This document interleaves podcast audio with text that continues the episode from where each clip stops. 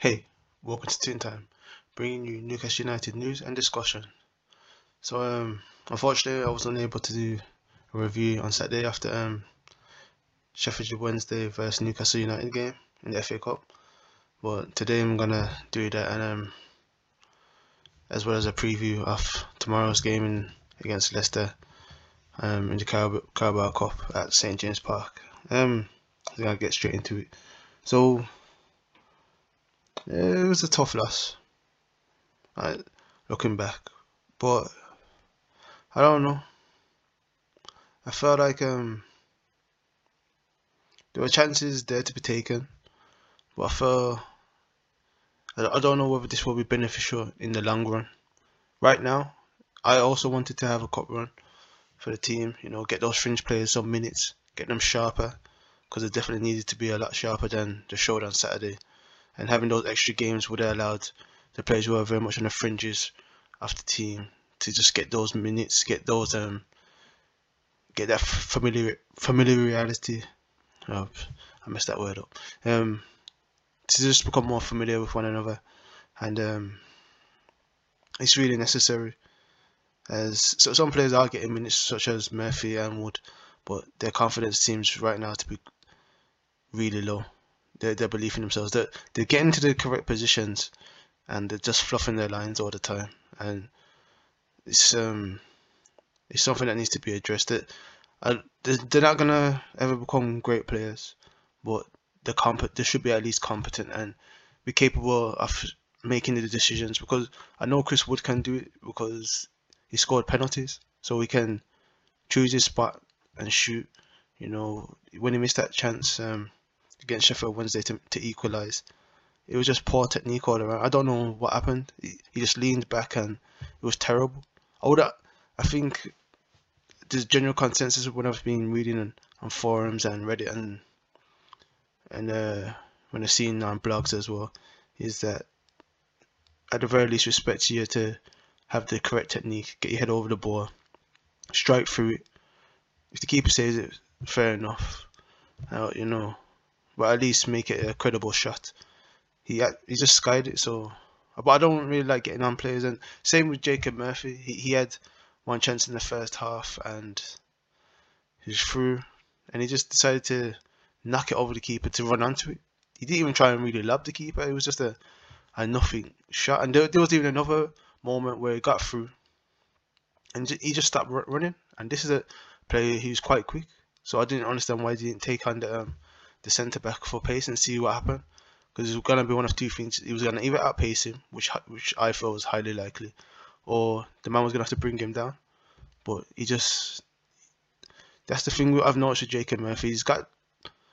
He can get himself into correct positions, but his decision making is just terrible. I don't know whether it's his confidence is just shot at the moment, but he's just making very poor decisions and his execution is not there at the moment. And I know everyone's going to say that yes, he's um he's probably a championship caliber player, but even if he is, even players in the championship, they're still they're still footballers. They're professionals. They they know what they're supposed to do in certain positions, and I can live with um him missing or not executing. But when it, when I see that level of indecision, it's something else that's going on. It's not just um not not just being good enough. It's, it's not just that. It's it's a mental thing. I feel, you know, because just all have to do is people to look at Joelinton and Almiron and how they've improved. It's better decision making. Still, Joelinton doesn't look great when he gets in shooting positions, but his general play now is in the position that he's more suited to. He's making correct decisions. He's, t- he's more proactive in his play. We Miguel Almiron, before when he used to get into the attacking positions, you see he'd want to try and pass it back or something, or he would want to share the responsibility of taking on the, um taking on a shot or putting a crossing that that could be attacked because he didn't want to be booed or moaned at by the fan base or something. And you can't be like that. You've got you've made it to that level, so you've got a level of ability, and just try and execute. Believe in your technique. Believe in what what you do as a football player. And right now, that's what I'm not seeing from um, Murphy and Chris Wood personally. and it's that that's why I think that's the frustration. Everyone knew like Chris Wood is pretty much the third choice striker. Now Callum Wilson's getting back to fitness. We finally got to see Alexander Isak is back, and he played um, he played quite well for the for the half that he got those 45 minutes. He was getting into good positions, making good runs, but you can see he's rusty. He really should have scored with that header, but it'll come. He acknowledged it as well. He says he should have scored, but it's just one of those things. It's just that sharpness isn't there, so he's probably taking a bit more off. His, you know, off his shoot, off his shots, than than he usually would. That's what happened. Obviously, I, I played some football, but I'm nowhere near that type of level. But you can tell when you um when you're just trying to get back up into the rhythm of things that you you know your, your shooting's just a bit off. You you won't shoot with as much power, or you won't be as assured with um with what you do, and until you just get that to become more familiar with the game again. The rest of the players who came into the team, Jamal Lewis didn't really um, do great, but I can see he's another player, very low in confidence. Elliot Anderson, he's another player. He should have scored, but he was struggling pretty much all game. Um, he really looks like he needs to be playing a bit, but I don't think he's going out on, on loan at all. No, I think he's gonna have the whole season, and he might get some minutes towards the end of the season. He might even play tomorrow. I would like to see him play, get get given the opportunity because he did did he done decently. He didn't do great, but you can see, like when he was in preseason, he had a lot more confidence. When I saw him on Saturday, he was still showing for the ball, getting to the decent positions, but he didn't seem as confident as he did in preseason. I think that's, I think it may have been a thing where he was just trying to um, make certain of whatever he was doing, and he might have got into his head a little bit because having to sit on the bench all at that time, it's probably made him a bit inhibited. But I feel if he gets another start against Leicester, and hopefully the game goes a bit better for him, I mean, especially if he can get a goal at um, St James Park, that would be a great confidence booster for him. Uh, Manquillo, Javier Manquillo played quite well. You know, he's he's limited, but he's done his job decently. Obviously, once Kieran Trippier came on, you saw that jumping level. You saw when all the players, all the regulars came on. Bruno, Joe Willock, who else? Um, Kieran Trippier yeah, they're doing quite well. Jamal Lascelles, he's um, he done, he didn't do great. You can see that you could see the, the levels between the the first team and the um, fringe players. Know, Martin Dubravka, he, he looks a bit shaky, but I can understand. He's just come back and just trying to get those minutes. But now you can now it's very visible that difference in ability between him and Nick Pope. Mind Bravka is still a good goalkeeper, but you can see there's those intangibles, those those um those little differences that make the real difference at the very top top level. And Nick Pope is uh he's definitely the, the signing was warranted. Eddie Howe saw what needed to be improved and Nick Pope is, is an improvement over Martin Dubravka. There's no doubt about that. No. Because I, I doubted it in the summer. I was like, is there much difference? But there, there definitely is. I'm trying to think who else played. Joelinton done decently. Got caught out for that second goal against Sheffield Wednesday. But it's just one of those things that when I saw Sheffield Wednesday, they were quite organised. They um they weren't afraid to try and attack and go for goals. They took the opportunity as well a lot of people moaning about VAR, but it's the cup. You know that um, below the Premiership, no, there's no stadiums that have, you know, in the football league that have um, the VAR set up at all. So when people are saying, "Oh, why isn't it? Why is it teams in the Premiership like people are moaning about Liverpool?" But I don't know what you expect. The infrastructure is not quite there yet. The technology is there, but it's gonna take a while for that infrastructure to go throughout the um, professional leagues. because it does. I'm guessing it costs is cost quite a, a bit, and the logistics of it, and and all of those things. So, uh, I haven't got many quibbles about it. At the end of the day, the chances were there, they weren't taken. That, that's the long and short of it. Is that there's no two ways about it.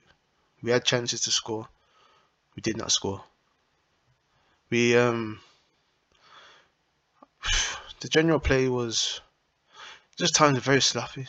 You know, there's those in the first half, those two back passes, or you know, uh, Jamal Lewis's throw and then Anderson, just nonchalant uh, play. I, well, with Jamal Lewis, I felt like Jacob Murphy was a bit slow to react as well. So it was a bit of the pair of them didn't do well. But Elliot Anderson, I don't know what happened to him. He's very normally very careful with the ball, especially in his own half. But like I said, I think Neres played quite a bit on a few of these players' minds because they really want to impress Eddie Howe to get those opportunities to get out onto the pitch.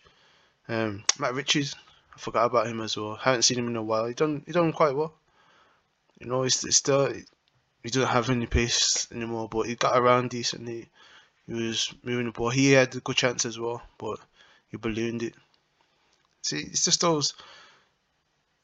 You, the thing with that game I think it was a good showcase to show the um, those fine details that make the difference between good teams and potentially great teams. And right now, we're we're in a good position, but we're trying to. Ha- you can see that Eddie Howe's trying to produce a great season, and going out to Sheffield Wednesday might not be a totally bad thing. Because last season we went out to Cambridge um, in the FA Cup. I know a lot of people are laughing, but at that point in time last season, I didn't care. I was like, I wasn't like I'm glad, but there was only one priority for me last season, and that was the um, Premier League uh, surviving. So you can see we're getting the fruits of that now, and it may be another moment like that. You know, Eddie Howe's prioritized the League Cup. He's got a good chance to make it to a semi-final. I totally understand that.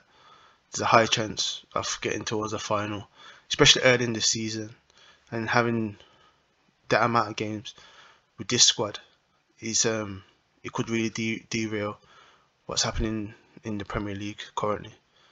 You know, I've already said that I would be very happy with the top six, but if we had all those extra games with the FA Cup as well as the Carabao Cup potentially us making it to the final plus making it far into the FA Cup it could just totally derail the season.